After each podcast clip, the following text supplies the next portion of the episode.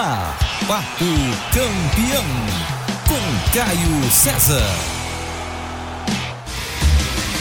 Oferecimento Unieducar, cursos online certificados.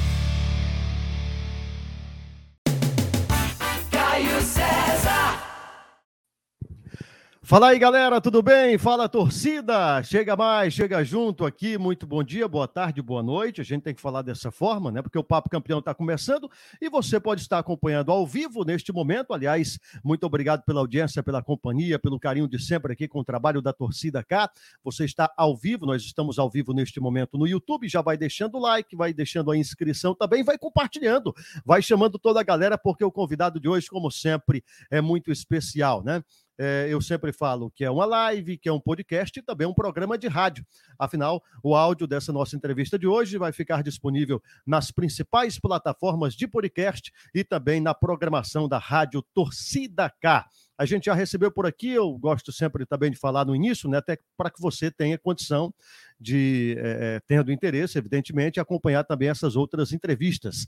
Grandes entrevistas a gente já fez por aqui, o Papo Campeão que já está né, ganhando uma audiência muito interessante, muito qualificada, inclusive, a gente fica feliz. Nós já entrevistamos aqui é, Marcelo Paes, presidente do Fortaleza, uma baita de uma entrevista, Maria Vieira, presidente do Atlético Cearense, Jardel, Mário Jardel, né, um dos maiores da nossa história aqui do futebol cearense, o Jefferson Carvalhal, Dudu Cearense já passou por aqui também, Magno Alves, Alves, o Magnata. Entrevistamos a Mandinha, sete vezes melhor do mundo de futsal. João César, campeão da Copa do Brasil de futsal pelo Ceará. Raimundo Wagner, o Raimundinho, que está fazendo história né, com o Atlético Cearense, também foi nosso convidado por aqui. E nós conversamos também com o Washington Luiz, né, outro grande técnico do nosso futebol. E o Papo Campeão é isso a gente sempre traz pessoas importantes do, do cenário aqui estadual e que tenha, ou que tenha ligação direta ou indiretamente aqui com o nosso estado, né? Não, não, não tem que ser cearense exatamente. Mas o de hoje é cearense. É cearense de Cariús, né? É um cara que faz muito gol, artilheiro, e além disso, é, é, do tipo de entrevista que, inclusive, eu já adianto, é do tipo de entrevista que eu gosto, porque eu sei que hoje eu não vou conversar apenas sobre futebol. O papo de futebol vai render, claro, mas eu sei que eu vou conversar muito mais com ele, porque ele também é um ser humano espetacular. Eu, particularmente, admiro muito a história dele. Deixa eu colocar na tela para quem está acompanhando a live. Eu falo, claro, do Edson Carius. Se bem que hoje, né, Carius tem revelado muita gente, tem, tem o Igor Carius, né? Tem outros Carius também, mas o Edson Carius a gente conhece bem de perto por aqui. Tudo bem, Carius? Prazer, primeiramente, em vê-lo por aqui, em ter esse contato contigo e, enfim, agradecer pela disponibilidade, né? Você está numa correria grande aí, já tendo decisão, inclusive, na próxima terça-feira pela pré-Copa do Nordeste. Boa noite, tudo bem? Boa noite, Caio, tudo bem? É um prazer estar, tá, tá participando desse programa, né? me sentindo honrado, cara, com tanto, tantas pessoas que já participaram aí do seu programa. Então, a honra é nossa. Para mim é uma honra estar participando aqui do, do seu programa. Legal, legal. Edson Carius, que inclusive tem terça-feira decisão em pré-Copa do Nordeste, fase prévia, é, é, eliminatórias, como queira, né? Da Copa do Nordeste contra o Floresta Ferroviário e Floresta, primeiro jogo 0 a 0 e aí na próxima terça-feira, com presença de torcida, inclusive, né? Na Arena Castelão, teremos o Ferroviário decidindo com o Floresta quem avança para a fase de grupos da Copa do Nordeste 2022. Como é que tá? Primeiramente, você treinou hoje, como é que tá o ritmo de treino? Está tudo beleza? E, e me fala um pouquinho sobre essa decisão de terça também, como é que tá a expectativa aí, né, o Edson Carius? Ah, cara, a expectativa é a melhor possível, né? Sabemos do, do compromisso que a gente tem pela frente, da dificuldade que vai ser o, o jogo, né? Já deu para perceber isso no, no primeiro jogo.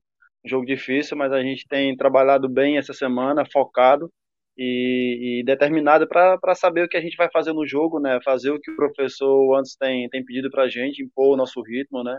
Jogar o futebol que ele tem pedido para a gente jogar. Então esperamos que a gente possa fazer um grande jogo, né? Já que vamos estar também diante da nossa torcida, né? Há muito tempo que o torcedor do Ferroviário não, não comparece ao estádio, então esperamos fazer um grande jogo e sair com um resultado que nos favorece, que é a classificação.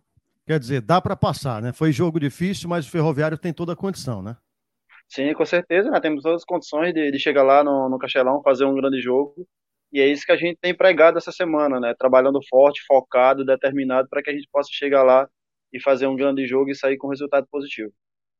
É, agora, o primeiro jogo, eu até narrei esse jogo para o Nordeste FC, um 0 a 0 até espera. Quando tem jogo de, de volta, eu sempre acho natural o um empate no primeiro jogo, né? Que, que, ah, enfim, todo mundo leva em consideração ali, imagina o jogador principalmente, que tem mais 90 minutos, então a, a todo é, a dinâmica é diferente, né? De quando você tem apenas uma partida. O que é que você viu de erro nesse jogo que de repente pode mudar no seu próprio desempenho e na, no desempenho do ferroviário? É, pode falar um pouquinho sobre isso aí?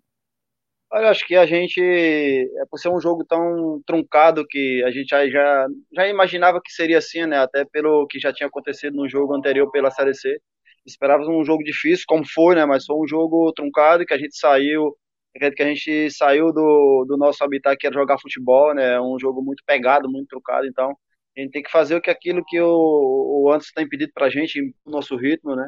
Eu acredito que vai ser um jogo também difícil, mas com plenas condições de, de fazer um grande jogo.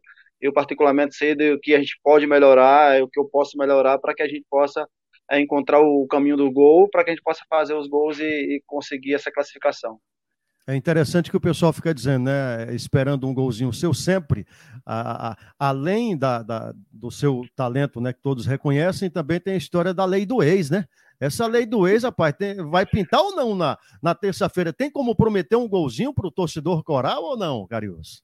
Tem que, tem que pintar, né? Tem que fazer, porque é, é o jogo do ano para a gente, né? O último do ano para a gente, então temos que buscar todos os caminhos que nos favorecem, a gente possa fazer um grande jogo e que eu possa marcar gols, né? O torcedor tem essa ansiedade, tem essa esperança de gols nos no meus pés, né? Então, temos que, que buscar cada dia melhorar e chegar no jogo concentrado para quando as oportunidades aparecer a gente concluir em gols. Legal, legal. Muita gente já participando, mandando mensagem. Legal demais. O Bruno Mendes é, chega e diz assim: Grande Caio César, like, é isso. Deixa o like aí no YouTube, vai se inscrevendo no canal também. Débora Ruda chega por aqui. Esse programa só tem convidado de peso. Valeu, Débora. Bruno Mendes, tá lembrando verdade, Bruno?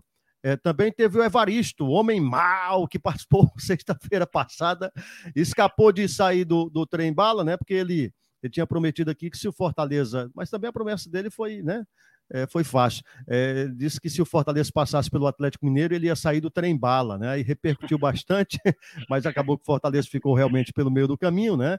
também 4 a 0 era difícil de reverter, e ele continua lá no trem bala, o homem mau, grande Evaristo.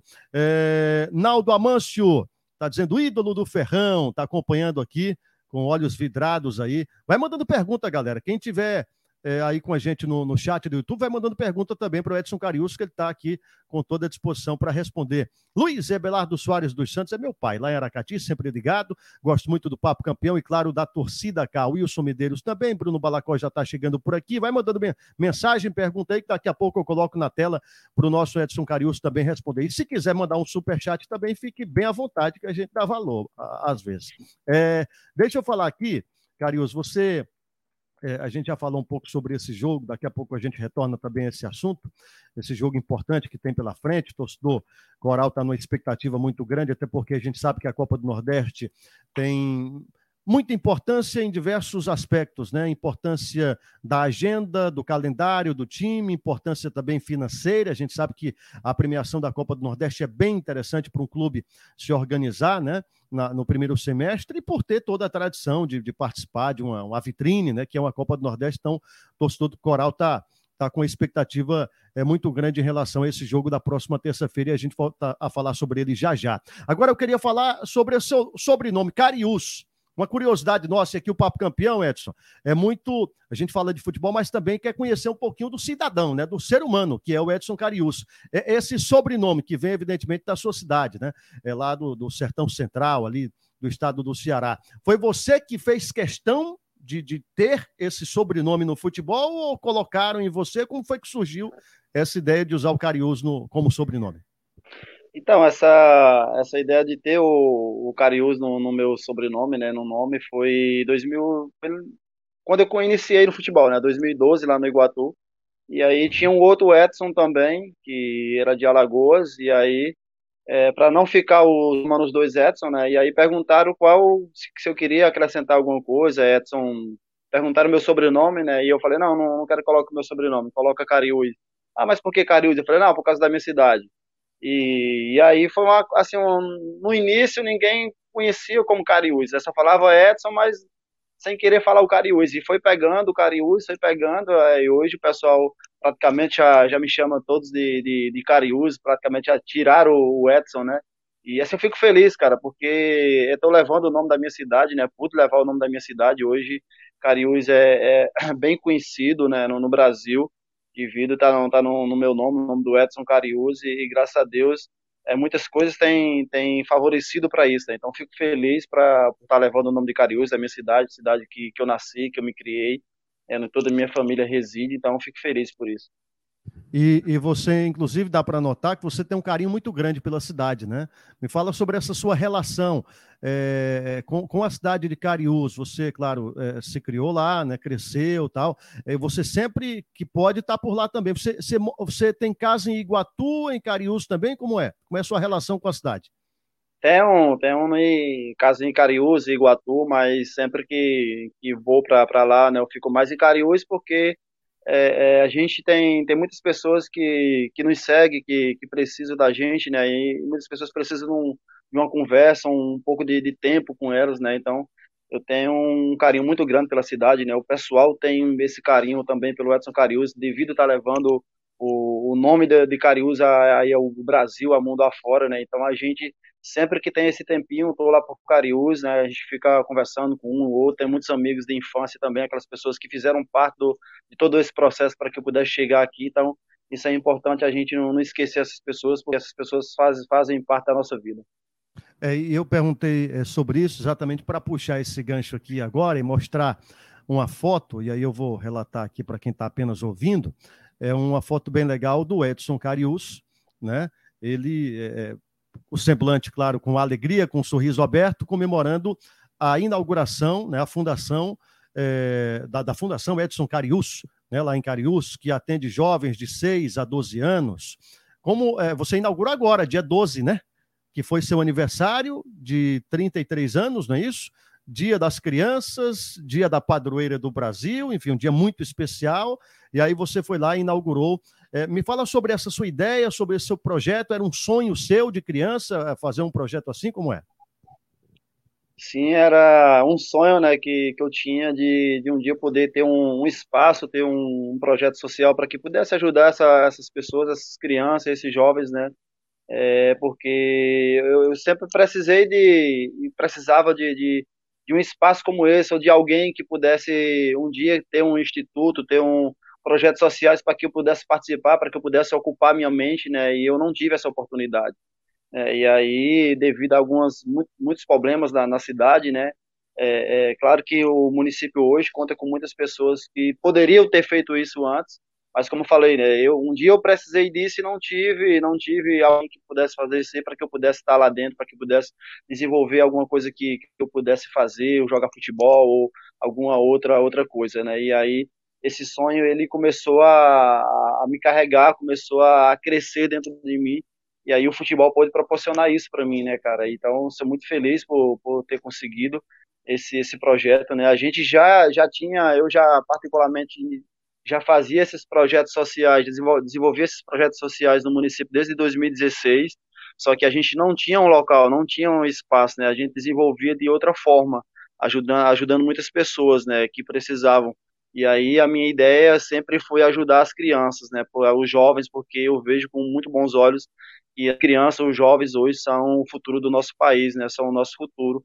E eu via que essas crianças precisavam de um lugar como esse, né, precisavam de, de, de um espaço, de alguém que pudesse valorizar, que pudesse ver, ver essas, essas pessoas com bons olhos, né, e aí a gente conseguiu criar um instituto, conseguir montar o instituto, né, conseguir esse espaço aí, comprar esse espaço, e de uma forma geral a gente montou tudo legalzinho, tudo, tudo bem feito, para que a gente pudesse é, ter essa, esse, esse jovem, né, essas crianças, né, e, e, e aí veio a, a, ideia de inaugurar no dia 12, né, a gente teve a oportunidade de inaugurar no dia 12 de outubro, né, o meu aniversário, e, e aí acredito que não foi eu que, que ganhei o presente, né, eu dei o presente para essas crianças, para esses jovens, né, hoje a gente já está colhendo os nossos frutos de estar tá ajudando essas crianças, já temos ah, dando aulas para essas crianças, né, todos os pais, as mães, né, as crianças felizes com esse, com esse projeto. O mais importante é que a gente possa, possa está contribuindo com o crescimento dessas, dessas pessoas, né? Porque o nosso intuito é formar cidadão para a vida. Como eu costumo falar para eles, em algumas vezes que eu consegui falar com eles, que lá, lá tem vários sonhos lá dentro. Lá tem muitas pessoas que têm sonhos diferentes. Um sonha em ser jogador de futebol, um sonha em ser médico, outro sonha em ser policial, mas muitas das vezes eles não vão conseguir realizar o sonho que eles têm, mas aí eles vão conseguir realizar outro sonho e eles nem imaginam que possa acontecer na vida deles, e não. E isso é que é gratificante, a gente está fazendo parte dessa, desse crescimento dessas crianças, né? Educando eles para a vida, para que eles possam futuramente é, andar na sociedade de cabeça erguida e saber que um dia alguém é, deu a mão para eles, estendeu a mão para eles, que eles também possam servir de exemplo para eles próprios, né? Que futuramente, quem sabe aí, algum possa se destacar em alguma área profissional e também possa desenvolver um projeto como esse, que é tão importante hoje para dentro do nosso município. Que legal, que legal, viu, Edson Carius? Parabéns mesmo. É um projeto bem bacana. Lá são, são, são aulas, você oferece aulas de quê? De arte? Como é? é futebol, claro, né? O que é que mais oferece lá de serviço para a comunidade? A, a, gente tem, tem feito é, aulas de, de artes, né? Aí futebol, temos também aula de flautas, é, é reforço escolar para eles, né? É, lazer, que a gente tem uma preocupação muito grande de não só ter o, essas crianças dentro de uma sala de aula para que a gente possa ensinar para eles, porque a gente já tem essa preocupação, porque eles já, no, no contraturno deles, já passam a manhã toda ou a tarde toda dentro de uma sala de aula ali aprendendo. Então, a nossa preocupação é levar eles para dentro do, do, do, nosso instituto lá e fazer com que eles aprendam e, ao mesmo tempo, também eles possam se divertir com toda a estrutura que está montada lá dentro para eles, né? Então, a gente já tem várias, vários cursos, várias áreas que a gente já está atendendo lá, né? Agora a gente também tem um, um parceiro na, na área né, de judô também que está lá para dar esse apoio para a gente. E a cada dia que passa está aparecendo muitos voluntários também que querem ajudar, querem ajudar a gente também. E isso é, é gratificante, né? Porque ver a grandeza do projeto dentro de um município, de uma cidade que tem 18 mil habitantes, né? Então a gente fazer um projeto aí para beneficiar tanta gente e a gente fica muito feliz por estar ajudando essas crianças no desenvolvimento deles. São, são quantas crianças hoje eh, atendidas lá? A gente já fez um. Antes da, da inauguração, a gente fez um, um pré, uma pré-inscrição para essas crianças, né? E, e, devido a todos os protocolos que a gente tem obedecido, né? Até por questão de segurança também, a gente colheu que 50 crianças para que a gente pudesse iniciar com essas 50 crianças, mas tem mais de 300 crianças na, na, aí na fila de espera para que a gente possa atender.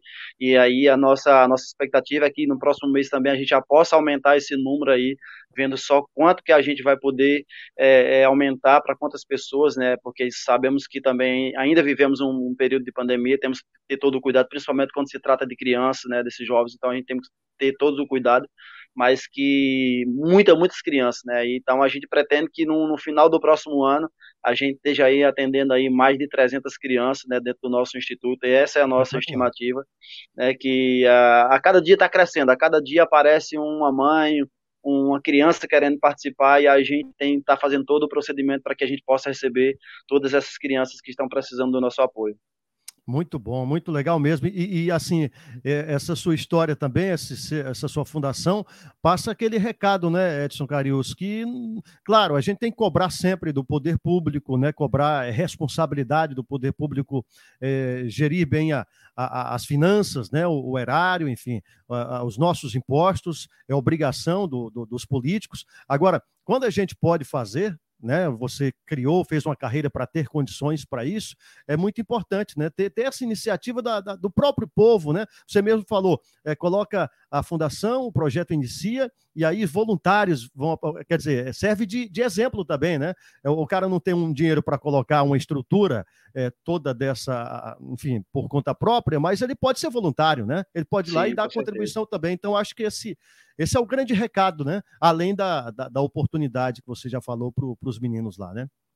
Com certeza, a gente fica feliz, né? Porque tem muitas pessoas é, a minha vice a minha vice-presidente, por exemplo, é minha ex-professora e ela que é, tem gerido todo esse projeto que está lá todos os dias, né? E ela tem falado para mim que é, um dia ela, ela, ela sonhou com tudo isso, que infelizmente ela não teve condições de montar a estrutura que a gente tem. E aí ela falou, e aí apareceu você, Deus abençoou você, que você pôde montar isso pra gente, e hoje eu estou usufruindo disso aqui, passando a, a, o que eu aprendi toda a minha vida para essas crianças, muito feliz sendo voluntária, então a gente fica feliz, né, porque sabemos que tem pessoas que, que sonhavam, que precisavam de, de ou queriam montar um projeto como esse, mas infelizmente não tinham condições financeiras para montar, mas aí está ajudando a gente de, de voluntariamente, então isso é muito importante, a gente fica feliz por por, por ter essas pessoas ao nosso lado, né? A cada dia que passa, é, pessoas de outras cidades também, várias cidades já já querendo visitar o, nosso instituto, né? Ontem a gente, a gente recebeu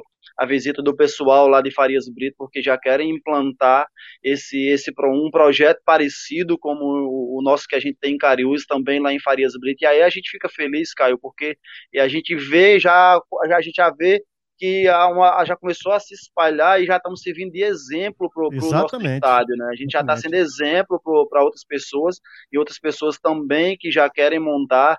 Recebi convite de pessoas lá de, de, de Guaramiranga, a prefeita de Guaramiranga também querendo implantar Legal. isso lá em Guaramiranga, então a gente fica feliz, porque a gente, de uma certa forma, nós não estamos contribuindo somente com o nosso município, estamos contribuindo também com outros municípios que também precisam desse projeto, precisam de pessoas também com coragem para fazer o que a gente conseguiu fazer lá em Cariús. Que bom, que bom, que legal, fico feliz demais. Grande exemplo aí, muitas pessoas mandando mensagem, né? Por exemplo, é, Samuel Charles diz: é, Edson Carius, um cara realmente diferente, né? Socorro Gadelha, agora gostei, é o que fala. E assim, e para deixar bem claro que o, o Carius está fazendo isso e está falando sobre esse projeto, porque é importante falar e porque eu estou perguntando também, mas como ele mesmo falou, desde 2016 ele já fazia, né? Quer dizer, é, não, não, não tem nenhuma intenção de, de se promover de alguma forma, é, é com a intenção exatamente, né? E fica bem claro de ajudar as pessoas. E, e me chamou uma, uma, atenção uma frase que você falou aí agora há pouco, diz assim, eu quero, eu quis oferecer para as crianças do meu município o que eu não tive quando era criança. Né? Vamos entrar um pouquinho mais na sua história, a história do Edson, né? Antes de ser o Edson Cariuso, artilheiro, goleador, o campeão nacional com o time do Ferroviário, talvez agora o, o, o, autor do gol, né, da classificação do Ferroviário, quem sabe para a Copa do Nordeste 2022. Como foi sua infância? É, você vem de origem humilde? Como me conta o seu início, a origem do Edson Carius. Ah, cara, é uma infância bem, bem difícil, né? Bem complicada, né? Eu trabalhei na, na agricultura. Eu com 10, 12 anos eu já, já trabalhava na agricultura com meus pais, né? Já é, via a dificuldade, né? Eu presenciava a dificuldade dentro da minha própria casa, é, com, com minha mãe, com meu pai, com meus irmãos, né? Ali numa uma situação bem, bem difícil mesmo, posso dizer para você que bem precária. A gente morava numa casa de taipa, para quem não sabe, casa de taipa é casa de barro, né? E, e comigo eram sete, sete, sete pessoas, né? Isso no Minha sertão. Mãe, isso no sertão, né? No interior lá, lá em Cariús, né? Isso no sítio, né? Nem na cidade, era um sítio de, de Cariús, né? E aí eram sete, sete filhos, né? Com minha mãe e meu pai, são nove pessoas. A gente morava numa casa onde tinha um cômodozinho e uma cozinha, muito bem apertada ali, numa casazinha de type. E eu já vi as dificuldades como era ali, né? Com 10, 12 anos, já trabalhando na roça, trabalhando na agricultura com meu pai, é, mas sempre acreditando que um dia eu poderia vencer, né? Eu nunca, nunca desisti, né? E, e, e o meu pai sempre, minha mãe sempre é, me aconselhando para continuar lutando, trabalhando na roça, na, ali no, estudava pela manhã e trabalhava à tarde. Né, e quando eu mudei uma vez de, de, de, turno, comecei a estudar à tarde, comecei a trabalhar pela manhã, e na maioria das vezes que, que eu trabalhava é, pela manhã e que iria para a escola à tarde, eu não saía para a escola, eu ia para a escola para simplesmente, claro, que aprender, mas também com o pensamento de chegar lá e comer alguma coisa, porque na minha casa não tinha. A gente passou muita fome, né? Eu não tenho vergonha de falar isso. E, e, foram essas dificuldades que me fizeram crescer, pode ter certeza disso, porque cada dia que eu passei com fome, cada noite que, que eu não, não jantei, é, é, eu, eu, eu sofri muito na, na minha infância, né?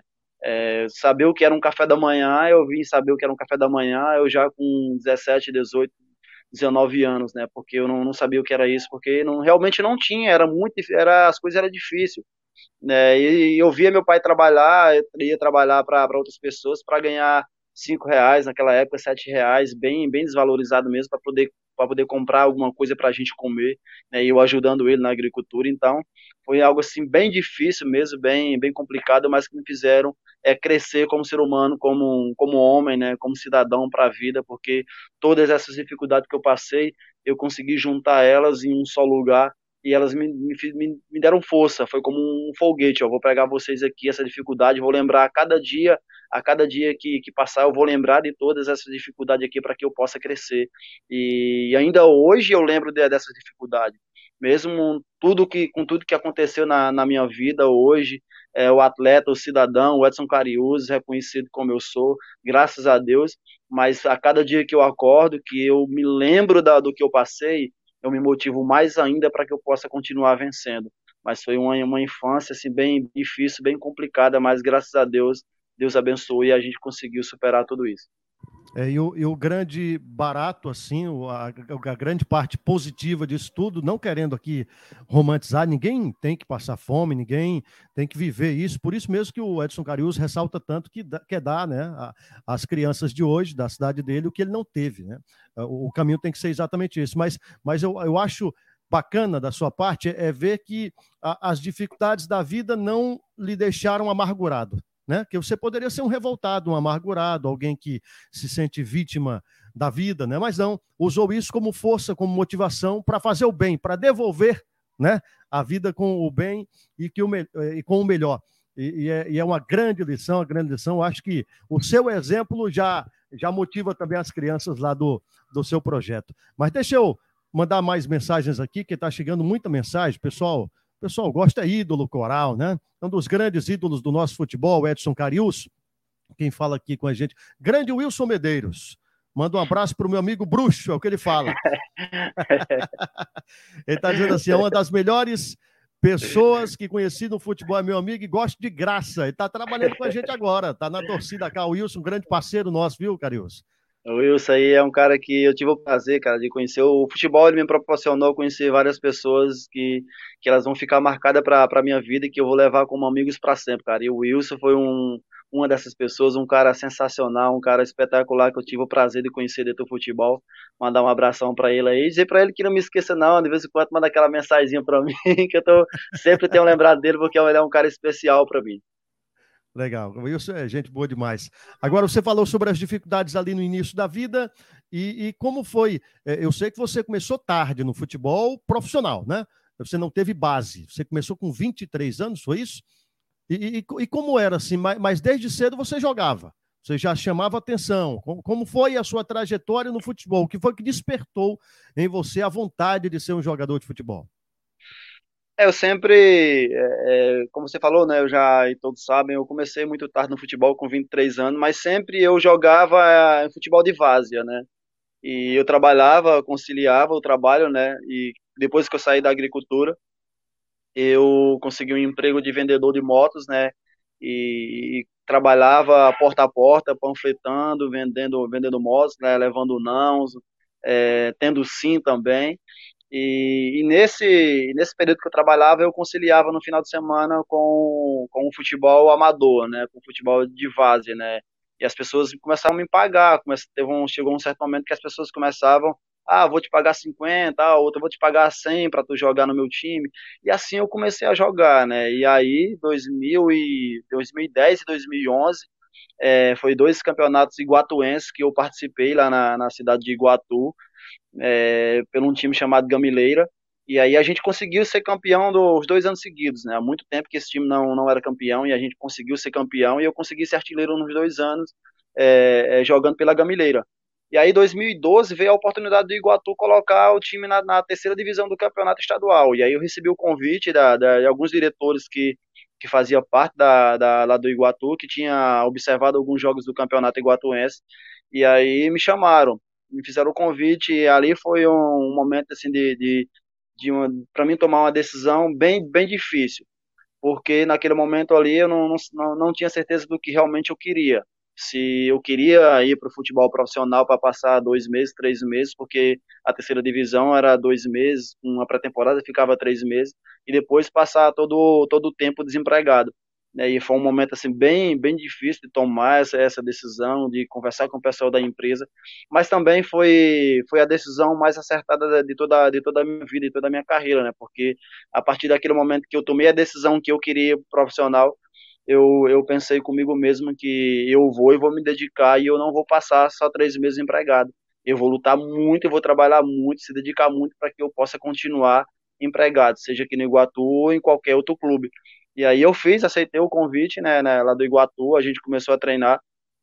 E depois que eu saí do meu emprego, o Iguatu estava é, fazendo avaliação ainda, só que eu não, não participei mais das avaliações. E aí eu passei quase dois meses treinando com o Iguatu sem receber nem um centavo, né, num, num campo de terra, treinando com eles, para depois se apresentar com o elenco profissional. É, e foi feito todo um trabalho para mim, para já pudesse estar ali no, no meio daquela, daquele pessoal que estava fazendo esse teste, para depois eu é, me apresentar com, com um elenco profissional, né? E aí eu me apresentei, a gente é, lembro como, como hoje, né, meu primeiro salário, 600 reais lá no, lá no Iguatu, mas estava feliz porque eu estava fazendo aquilo que eu gostava, né? Então, é, que era meu sonho e eu consegui tornar um jogador profissional para mim ali era algo maravilhoso, era algo que, que eu sempre sonhei. Então, é, ali começou a carreira do Edson Carius, né? Porque a gente conseguiu subir com o Iguatu para a terceira divisão, para a segunda divisão no ano seguinte, 2013, conseguimos fazer um, uma segunda divisão muito boa, quase subimos para a primeira divisão e depois aí já fui com o Barbalha, fomos campeão da, da, da Copa Fares Lopes, subimos também com o Barbalha para a segunda divisão e, e, foi uma trajetória bem, bem difícil no início, né, por, por, por não ter base, né, eu não participei, por não tive esse processo para que eu pudesse chegar num profissional já preparado, como hoje a maioria dos clubes tem, que já uhum. prepara o jogador na base para chegar num profissional já preparado para saber executar o que, que, que é para ser feito no profissional. É bem difícil mesmo, mas com muita garra, com muita determinação, a gente conseguiu aí é, vencer dentro do futebol. E para que o pessoal entenda bem assim, quando diz é, ele não tem base, é claro que você já disse que teve uma dificuldade, mas o que é exatamente não ter base? O que é, qual, qual foi sua principal dificuldade? É porque a gente sabe que, embora não tenha base, mas no futebol de base você aprende muita coisa, né? Você é, ganha muitas, é, muitas habilidades também, né? É, às vezes a base tem um gramadinho ali, show de bola, mas às vezes a base ali ensina a, a, a inclusive, driblar os buracos, né? É, me fala qual é essa dificuldade exatamente. Olha, eu, eu senti muita dificuldade, Caio, porque quando eu cheguei no, no Iguatu, eu comecei a observar aqueles jogadores que já tinham passado por outros clubes, que já tinham passado no, numa base de, de algum clube, já tinha é, jogado sub-20, sub-17, alguma coisa assim. E eu comecei a observar que o posicionamento deles era totalmente diferente do meu. Eu não tinha um posicionamento, eu não tinha um senso de posicionamento da. O, da... Seu, é, o seu era muito mais intuição, né? O deles Exatamente. era mais direcionado, né? Exatamente, o meu era mais na, na intuição. Eles não, eles já sabiam sabiam que tinha que estar ali, já era mais direcionado. Então ele já, já tinha aquela certeza que não, eu tenho que fazer isso aqui. Eu, eu ia na intuição, não tinha é, como não, você vai ficar aqui, você vai fazer isso aqui. Para mim não, eu queria correr o campo todo, toda hora eu queria estar correndo e eu, não era assim. E aí eu comecei a observar aqueles jogadores, comecei a analisar o tipo o, o exemplo que eu peguei que eu peguei para mim que foi fundamental foi o Juranilson. O Juranilson é um cara que lá de Quixadá jogou Ceará, um cara exemplar sim, sim. como como cidadão, pessoa que hoje tenho como amigo e que me ensinou muito. E aí eu comecei a observar o Juranilson, jogava na mesma posição que eu, e eu comecei a observar o posicionamento dele dentro da área, quando saía para receber a bola, é, todas essas questões que fazem muita diferença dentro, dentro do campo, né? Então eu comecei a observar os jogadores que já tinham tido uma experiência diferente, que já tinham passado por um outro clube, que já tinha tido base, e aí eu comecei a aprender. E aí também não foi tam, algo também assim, não foi só, não, eu vou só observar e depois eu, eu tive que praticar. E aí eu comecei a fazer isso aí pós-treino cada treino que acabava, eu chamava o treinador, que na época era o Washington Luiz, e chamava goleiro ou zagueiro, eu quero aprender isso aqui, eu quero fazer isso aqui. Não, mas você está cansado. Não, mas aqui 10, 15 minutos vai me ajudar. Pode não me ajudar agora, mas vai me ajudar lá na frente. Então eu comecei a executar, comecei a observar e comecei a executar também. Né? E, e foi feito todo um trabalho que lá na frente é claro que não foi só um, dois, três meses que, que, eu, que eu aprendi isso aí. Né? Passou muito tempo dentro do futebol para que eu pudesse, a cada treino, a cada jogo, a cada equipe que eu ia, eu procurava aprender algo diferente.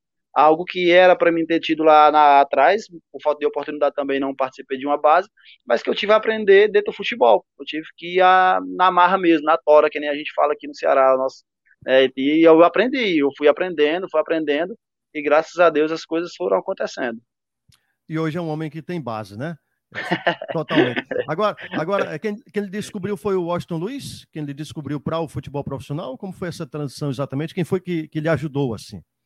Para o futebol profissional, é, é, foi o Washington Luiz que me colocou para jogar, né? mas uhum. o, o, Raimundo Wagner foi o cara que realmente me descobriu para o futebol. Grande Raimundinho.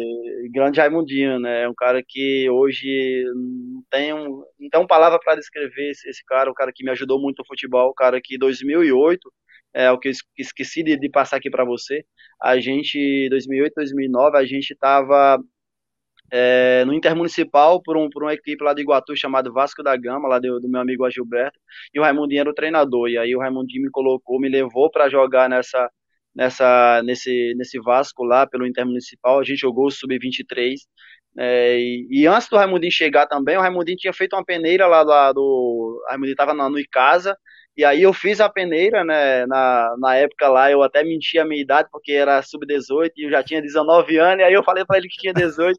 Entrei, fiz três gols, ele me tirou do treino. Não, sai, sai, você já tá aprovado. E depois, como é que eu ia falar para ele que eu tinha 19 anos, né? E, e aí eu falar para ele, esse detalhe, eu falei, ah, esqueci a idade. Não, não esqueceu, você mentiu para mim. E aí o Raimundinho começou a me dar oportunidade, né? Lá no, no Vasco Sub-23. Ainda me levou lá para a base do Icasa, mas não fiquei lá, saí de lá. Mas o Raimundinho nunca esqueceu, cara. O Raimundinho sempre lembrou de mim, para onde ele ia, ele queria me levar. É, que se fosse no Barbalho ou qualquer outra equipe, o Raimundinho mesmo assim foi o cara que realmente me descobriu pro futebol e que hoje a gente tem um, uma amizade é, gigantesca entre eu e ele, um cara sensacional, um cara que já tive a oportunidade de trabalhar em outros clubes com ele, mas ele foi o cara que realmente descobriu o Edson Carius, que viu o Edson Carius pela primeira vez e falou assim, ah, esse cara vai ser jogador e eu vou apostar nele, né? No profissional, o Washington Luiz me deu a primeira oportunidade para que eu pudesse jogar profissionalmente, né? Então, são dois caras que eu tenho um carinho gigantesco por eles. Eles são dois caras, inclusive, que eu já entrevistei aqui, e eles, e eles têm uma relação muito próxima. Né? O Washington Luiz é, começou. É, o, o, o, Raimundinho também descobriu o Washington Luiz como técnico de futebol, né? É, então, o, o Raimundinho realmente tem uma contribuição assim fantástica para o nosso futebol cearense. É um técnico que já está na história, né? Inclusive fazendo aí grande campanha pelo Atlético Cearense. É, Bruno Balacó está fazendo a pergunta aqui que você já respondeu, né? Como surgiu, eh, você surgiu de forma tardia para o futebol, que outras atividades fez antes de engrenar na carreira de jogador? Já falou, agricultor, já foi vendedor de motos também, né? É, isso, exatamente. É, a pergunta do grande Bruno Balacó, que está aqui com a gente. Júnior Ribeiro, Carius, qual foi o gol mais emocionante? O de pênalti contra o Campinense, do acesso, ou da final no Castelão contra o 13, né? Série D do Campeonato Brasileiro. Rapaz, eita, rapaz, o cara me colocou agora na parede porque foram dois gols super importantes para mim. Vou, vou explicar também, vou explicar o porquê do, do porque os dois foram muito importantes. O, de pênalti porque ali é, sabia que o Ferroviário e eu poderia entrar na história do Ferroviário e, voltar, e dar ao Ferroviário é, aquilo que há muito tempo ele não tinha, que era disputar uma competição nacional de Série C, voltar a disputar uma Série C. Nós sabíamos que valia um calendário o ano inteiro para o clube, né? E, então ali foi muito emocionante para mim. O da final contra o 13 foi muito especial para mim também, por quê? Porque foi no dia do aniversário da minha filha, cara. Então, ali ficou marcado para mim, porque foi no, no, mesmo dia do aniversário dele, dela e eu prometi para ela que iria fazer um gol, e aí eu consegui fazer aquele gol, então foi muito marcante. Mas, assim, se eu fosse para escolher o, os dois gols, eu escolheria o de pênalti, porque o de pênalti colocou o Ferroviário na, na Série C, né, que onde ainda hoje está, que tenho certeza que o mais breve possível vai sair dessa série C, vai para uma série B, porque tem trabalhado e tem toda uma estrutura para isso, né? Então, o de pênalti foi, foi o mais importante. Quem está falando com a gente também aqui é o Lenilson Santos, né? Do Ferroviário, excelente programa, é o que ele está falando aqui. Naldo Amancio, ele faz inclusive uma pergunta que eu vou guardar, viu, Naldo? Já já eu faço essa pergunta que é, que é muito interessante, que não pode faltar. É... Débora Ruda, Carius, qual foi a maior dificuldade no jogo de ida? São dois elencos que já se conhecem, então. Qual foi o ponto diferente desse jogo? É o que ela... A gente já falou um pouquinho, né? Mas se você puder responder logo a, a, a essa pergunta da Débora Ruda, pergunta qual a maior dificuldade no jogo de ida contra o time do Floresta. Eu acho que ela está estudando para o jogo, que ela vai comentar esse jogo no Nordeste FC na terça-feira, viu? Ela é comentarista do Nordeste FC. Eu acho que a gente saiu um pouco do nosso padrão, né? De deixar de jogar futebol e meio que entramos na, na, no jogo do Floresta, né? O Floresta é uma equipe forte, né? Uma equipe pesada que chega muito junto, né? Então a nossa equipe tem uma característica diferente de mais de, de velocidade.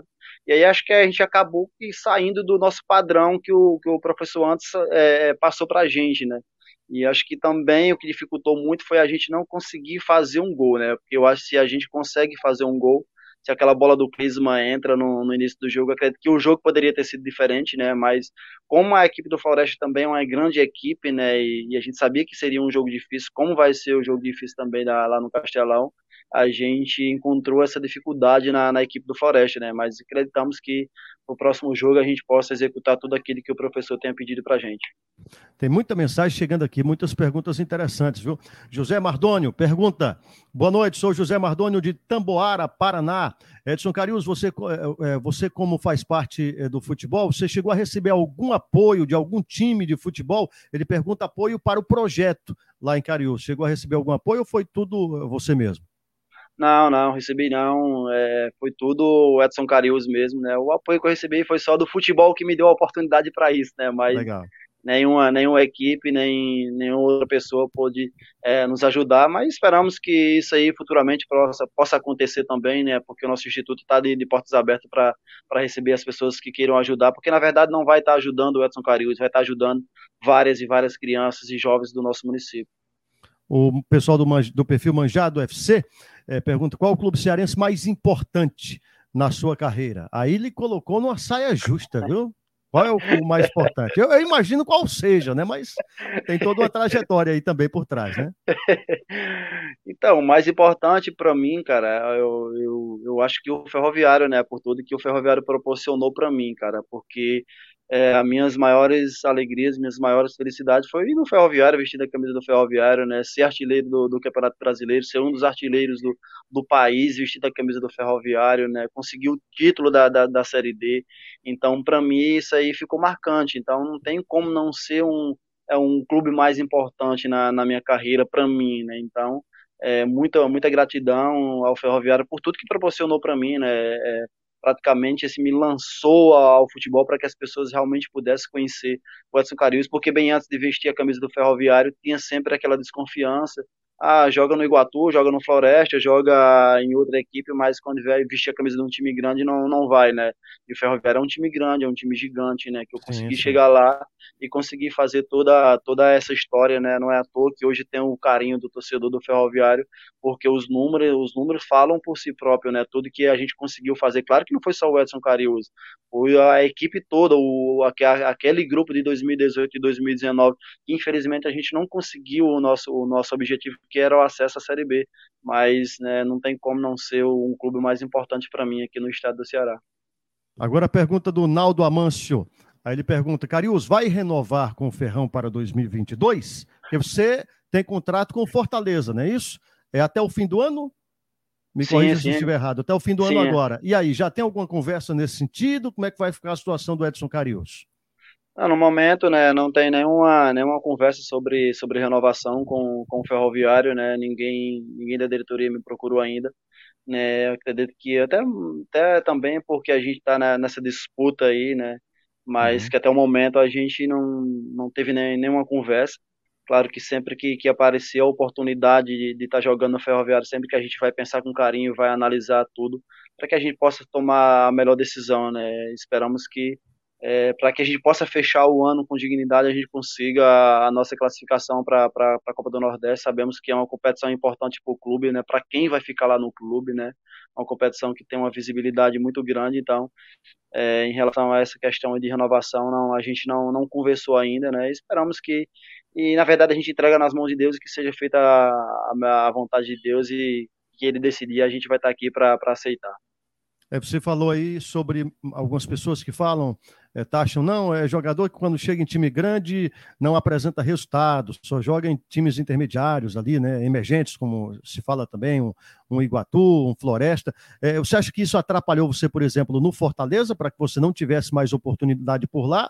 Ou se não, qual foi o motivo que você é, pensa assim, é, porque muita gente esperava né, que você tivesse um pouquinho mais de oportunidade, até pelo momento que você chegou lá, você fazendo muitos gols, é, me fala um pouquinho sobre isso.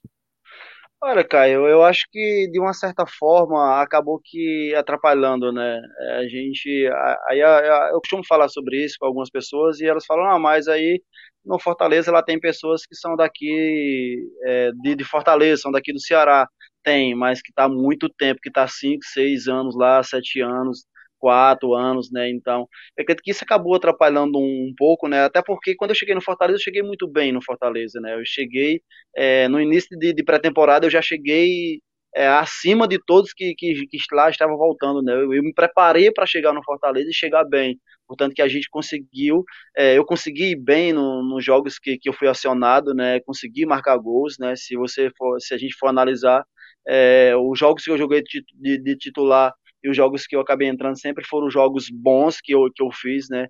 É, eu, eu não, até hoje eu não entendo o motivo de, do, do que realmente aconteceu, não tive essa, essa, essa explicação de ninguém do Fortaleza, né? Ninguém chegou para mim realmente explicou a, o que aconteceu, o que realmente estava por trás de tudo.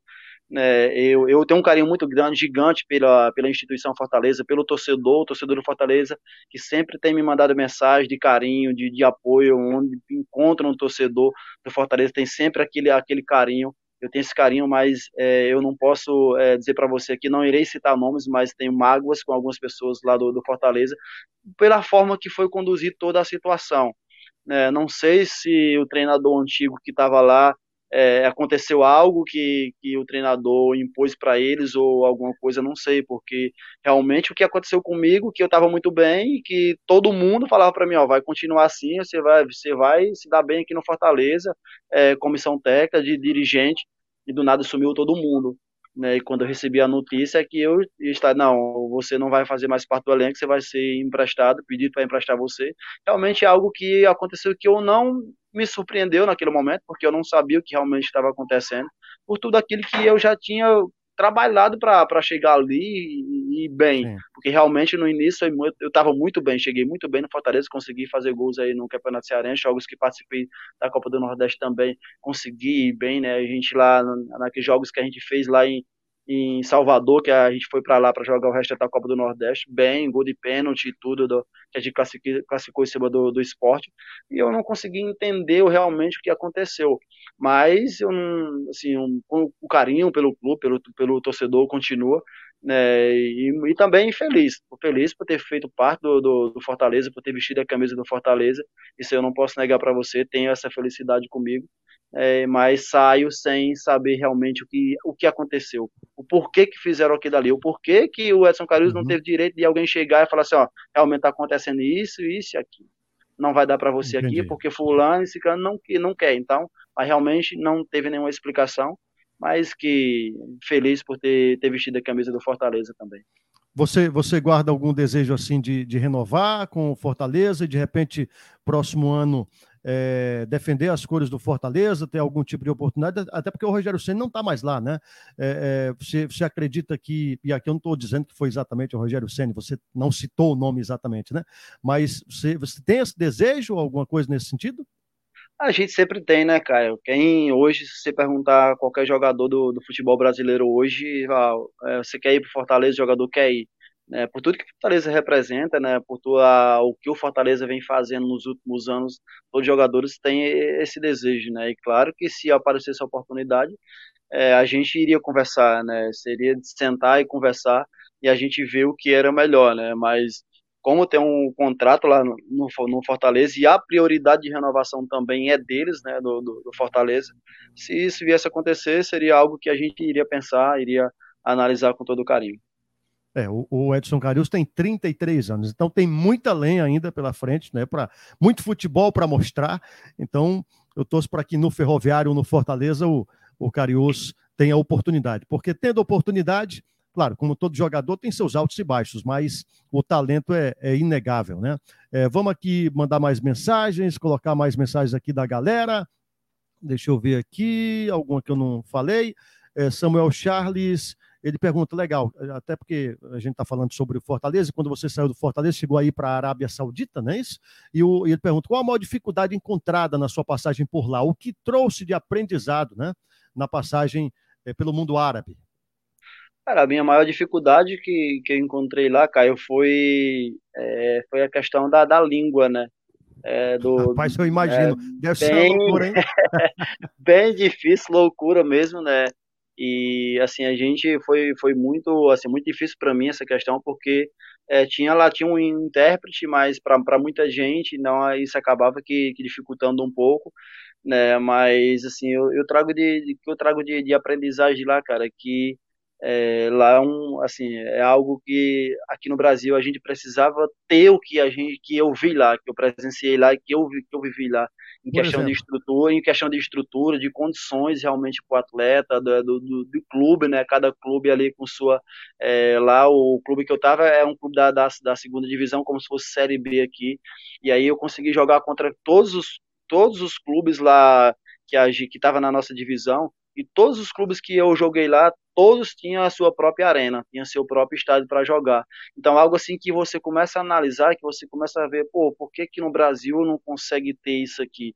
Um clube ali não tinha essa, ah, o clube vai ter que sair daqui para jogar em outro estado porque não tem condições de jogar aqui no seu próprio estádio todos os estados com muita estrutura para os atletas, né? Muitas condições para os atletas desenvolver o futebol, campos muito bons de, de, treino, então é algo que eu trago assim de aprendizagem que, que poderia ser implantado aqui também e, e a questão também de calendário, né? A, o calendário lá é, é exemplo, né? Os jogos é, a cada sete dias, né? E aqui a gente vê um, um, calendário muito apertado, um calendário que tem dificuldade muita, tem com viagens tem, e tudo, né? Exatamente, com viagem, tem desgaste, tudo e às vezes o torcedor ele não entende todo esse processo. O clube está aqui hoje, jogou aqui em Fortaleza hoje. Por exemplo, Fortaleza jogou contra o Atlético Mineiro agora, daqui a pouco já vai ter que viajar para jogar lá na, na sexta, no sábado, contra, lá contra o, o Grêmio, o Internacional. Então é, tem toda essa, essa, questão, cara. E lá a gente não vê isso, a gente vê uma, uma estrutura diferente, né, um calendário diferente, que tem espaço para você viajar, descansar, treinar e chegar no jogo hábil a jogar, chegar bem para jogar aquela partida. Então, assim foi, foi mais de, no geral, foi um, uma passagem assim para mim boa porque eu aprendi muita coisa, consegui ver coisas diferentes, é, consegui, consegui enxergar coisas que realmente eu não, não vi aqui no Brasil, né? E que, que a gente pode, é, quem sabe um dia implantar isso aqui no Brasil, trazer, pegar como exemplo lá esses campeonatos, né, a estrutura que tem lá, claro que a gente sabe de diferença de países, né, toda essa, essa questão que tem, mas que pode ser implantada aqui no Brasil também. E, e, chegou a aprender alguma coisa da língua de lá ou não dá nem para arriscar um boa noite? Dá nem para arriscar um boa noite. Pelejo, busquei todas as formas tentar aprender pelo menos. Eu gostei do pelejei. seu pelejei. É, pelejei. De todas as formas para aprender alguma coisa, mas não sai nada, nada, nada, nada. Realmente é bem difícil, bem, bem complicado mesmo. Complicado, complicado. É, agora, é, lá, lá como é a, a, a em relação à torcida. A torcida pressiona, mas também não é, é outro exemplo para a gente de comportamento, como é? O, a diferença é que ninguém sabe se o, se o torcedor está xingando ou está ali aplaudindo, não consegue entender. Né? É. Mas o torcedor ele, é, ele é, assim, é bem, bem presente mesmo no estádio, ele, eles realmente eles vão para o estádio, lotam os estádios lá, né? Só que a diferença é que eu falei para você, ninguém sabe se, se eles estão te criticando, se estão te elogiando, você não consegue entender, né? Mas assim, algo bem legal de você ver eles no, no, no estádio, né? São um pessoal super, super receptivo também. Né? Então, você sai de campo, a única coisa que dá para entender é que eles batem palma, deve ser aplaudindo é, alguma é, deve coisa ser assim, bom, né? né? deve ser bom. E, e, assim, eu perguntei isso também porque eu lembro que a sua saída lá do Remo, né, quando você do Fortaleza foi para o Remo também, depois teve essa passagem aí, né, na, na Arábia Saudita, chegou a equipe do Ferroviário e tal. Mas quando você foi para o Remo, a saída lá foi bem conturbada. Você saiu ameaçado, né? Recebeu ameaças, você, sua família, e você saiu lá. Não, vou sair daqui, porque senão daqui a pouco fazem alguma coisa comigo, né? Com minha família. É, é foi um momento mais complicado do futebol lá no Remo para você, assim, nessa sua carreira? Como foi? Caio, para falar a verdade, chegou um ponto que quando começou a acontecer tudo isso aí, né, eu realmente eu parei para pensar e no meu último jogo que eu fiz pelo Remo, foi a gente foi jogar em Curitiba contra o Curitiba. E, e, aí foi lá onde eu tomei a, a, a, minha decisão, né? Porque foi três dias antes que aconteceu todas as ameaças, de, de ameaça para mim, para minha família, para dizendo que sabia onde estudava, onde minha filha estudava, que sabia o horário que minha, minha esposa saía de casa, que ia buscar minha filha. Que dali começou meio que a me refletir, eu comecei a pensar bem. E ali eu tomei a decisão de realmente sair de, de, de lá do Remo, sair de, de Belém, né? E eu cheguei, eu não, eu não minto isso para você, eu com, às vezes converso com algumas pessoas, conversei com o meu empresário também, e eu cheguei a, ah não, eu não quero mais futebol, porque chegou algo que jamais eu vou admitir que é a violência que a proteção da minha família, e que se entre a proteção da minha família e o futebol, eu prefiro a minha família, eu não quero futebol. Eu realmente pensei em largar o futebol, sair do futebol, porque eu acho que o torcedor, eu e eu entendo o torcedor demais, porque o torcedor é muito emotivo, mas quando parte para a violência, eu acho que já aí já, já não é mais torcedor, já são é. vândalos, já são já perde qualquer ah, razão. já perde é, qualquer razão. Ser, exatamente, passa é, ser errado, né, para criminoso. Exato, exato. Se você quer cobrar, o torcedor tem direito de cobrar, tem direito de ir lá de cobrar no estádio, de criticar, tudo isso aí eu entendo porque é do torcedor e o torcedor é emotivo mas a partir do momento que o torcedor parte para a agressão, querer a, ameaçando a família dos jogadores, ameaçar o jogador, isso aí, eu já sou contra isso aí, e foi algo assim bem difícil para mim, né? Quando eu tomei a decisão de sair, eu conversei com o presidente lá do Remo, conversei com o diretor, eles pediram para mim esfriar a cabeça, que não, isso vai passar, isso é uma fase que a gente está passando, mas a gente vai superar tudo isso junto, mas para mim ele não dava, porque estava em primeiro lugar eu preservo pela segurança da minha família. E eu não, não sei com quem, eu não sei quem estava falando de, de, por trás de redes sociais, não sei quem está por trás de redes sociais. Então, eu, Sim. a maioria do tempo, é viajando, porque as viagens de, de, de Belém é diferente de todos os outros estados, bem mais complicado, né? Então, eu praticamente não estava em casa. Eu chegava em casa, dormia, no outro dia já tinha que viajar novamente. E aí, quando eu chegava em casa de viagem, já dormia e ia concentrar para jogar. Depois da concentração, já viaja, viajava novamente para jogar fora. Então, a minha família estava totalmente desprotegida, estava só, não tinha, não tinha minha proteção. Então, aquele momento ali, eu, eu decidi, eu, eu parei, conversei com minha esposa, eu, quero, eu não quero mais, eu, eu vou sair, pedi para sair e depois o pessoal do Rem lá entenderam a minha situação. É, e a gente fica triste, cara, triste. Eu fiquei muito triste por ver essa situação. Estava vendo agora esses dias no, no noticiário também lá em Belém, né, fatos se repetindo contra os jogadores do Paysandu também, torcida invadiu o campo, agredindo o jogador, ameaçando em redes sociais, então a gente fica triste, porque o, porque o futebol é, o futebol é espetáculo, o futebol é alegria, cara, e aí perde a alegria, perde tudo que você gosta de fazer, porque pessoas atrás de redes sociais ameaçando família, ameaçando jogador, e eu acho que isso aí não é correto. É, e por outro lado, a gente lamenta que tem que chegar a esse ponto, né, de um jogador abrir mão ali de, um, de uma carreira num clube de futebol e pensar em até deixar o futebol por conta desse tipo de comportamento. A gente repudia sempre e torce para que sempre as autoridades, né, não, não deixem chegar a esse ponto e prendam logo, enfim, dê um jeito nesses, nesses vândalos, nesses é, imbecis, né, que acabam usando o futebol para ameaçar. É, só para já pegar nossa reta final aqui, rapidinho passou, viu? Essa uma hora de conversa. O papo é bom aqui com o nosso Edson Carius. É, tem uma disputa aqui no chat, ó. O Fortaleza Leão, perfil aqui, diz assim: Edson Carius, volta para o Leão para Libertadores. já imaginou? E a Socorro Gadelha diz assim: o Carius é do Ferrão, onde ele é feliz. aí o Matheus Fortaleza diz: Fortaleza, né? Ele coloca aqui. Tem uma disputa aí pelo Edson Carius. O Delano Marques Carius é um baita jogador. Sou torcedor do Leão e te desejo todo o sucesso do mundo. Que Deus abençoe sua vida. Né? Ao carinho do, do Ferroviário, mas também de muitos torcedores do Fortaleza. Matheus Chaves, grande Carius, que Deus te abençoe sempre na sua carreira. É, Matheus Fortaleza diz, inclusive, assim: Carius Matador de Floresta.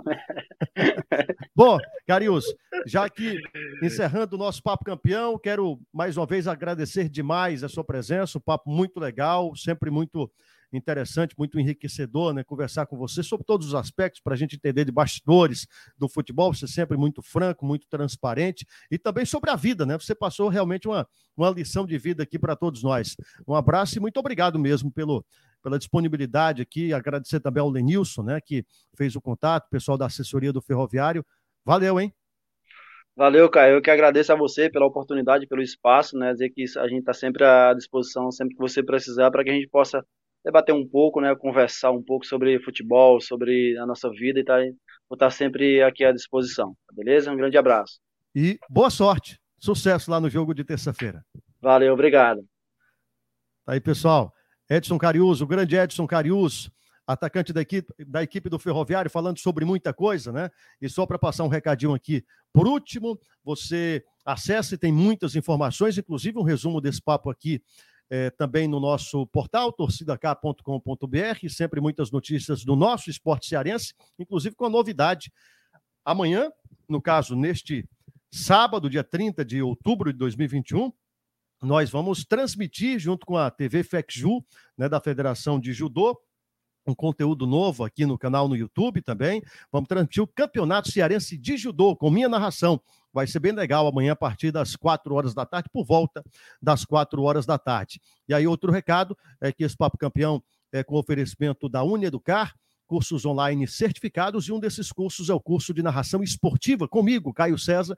Você que quer ser um narrador esportivo, que admira essa função e quer entender um pouco mais, você estudante de jornalismo, você curioso, fique bem à vontade para se inscrever, para para se matricular nesse nosso curso de narração esportiva. O, o, valor, inclusive, você pode parcelar em até 12 vezes, então fica bem baratinho por mês.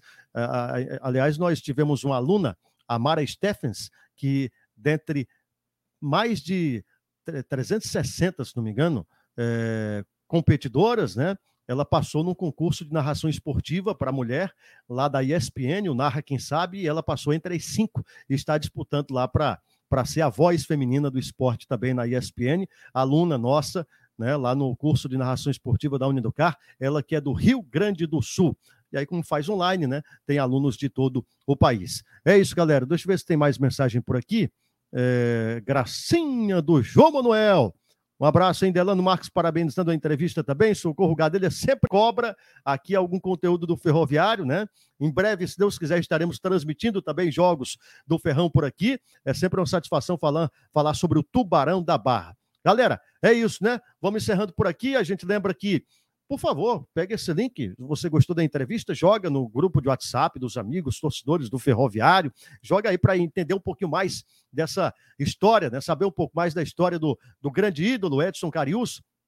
E lembrando que esse áudio também ficará disponível nas principais plataformas de podcast e na programação da Rádio Torcida K, que está no Rádiosnet e também no nosso aplicativo, onde você tem todo o conteúdo da Torcida K na palma da sua mão e gratuitamente. É isso. Um abraço, ótima noite, ótimo dia, ótima tarde. Tchau, tchau. Até mais. Papo Campeão.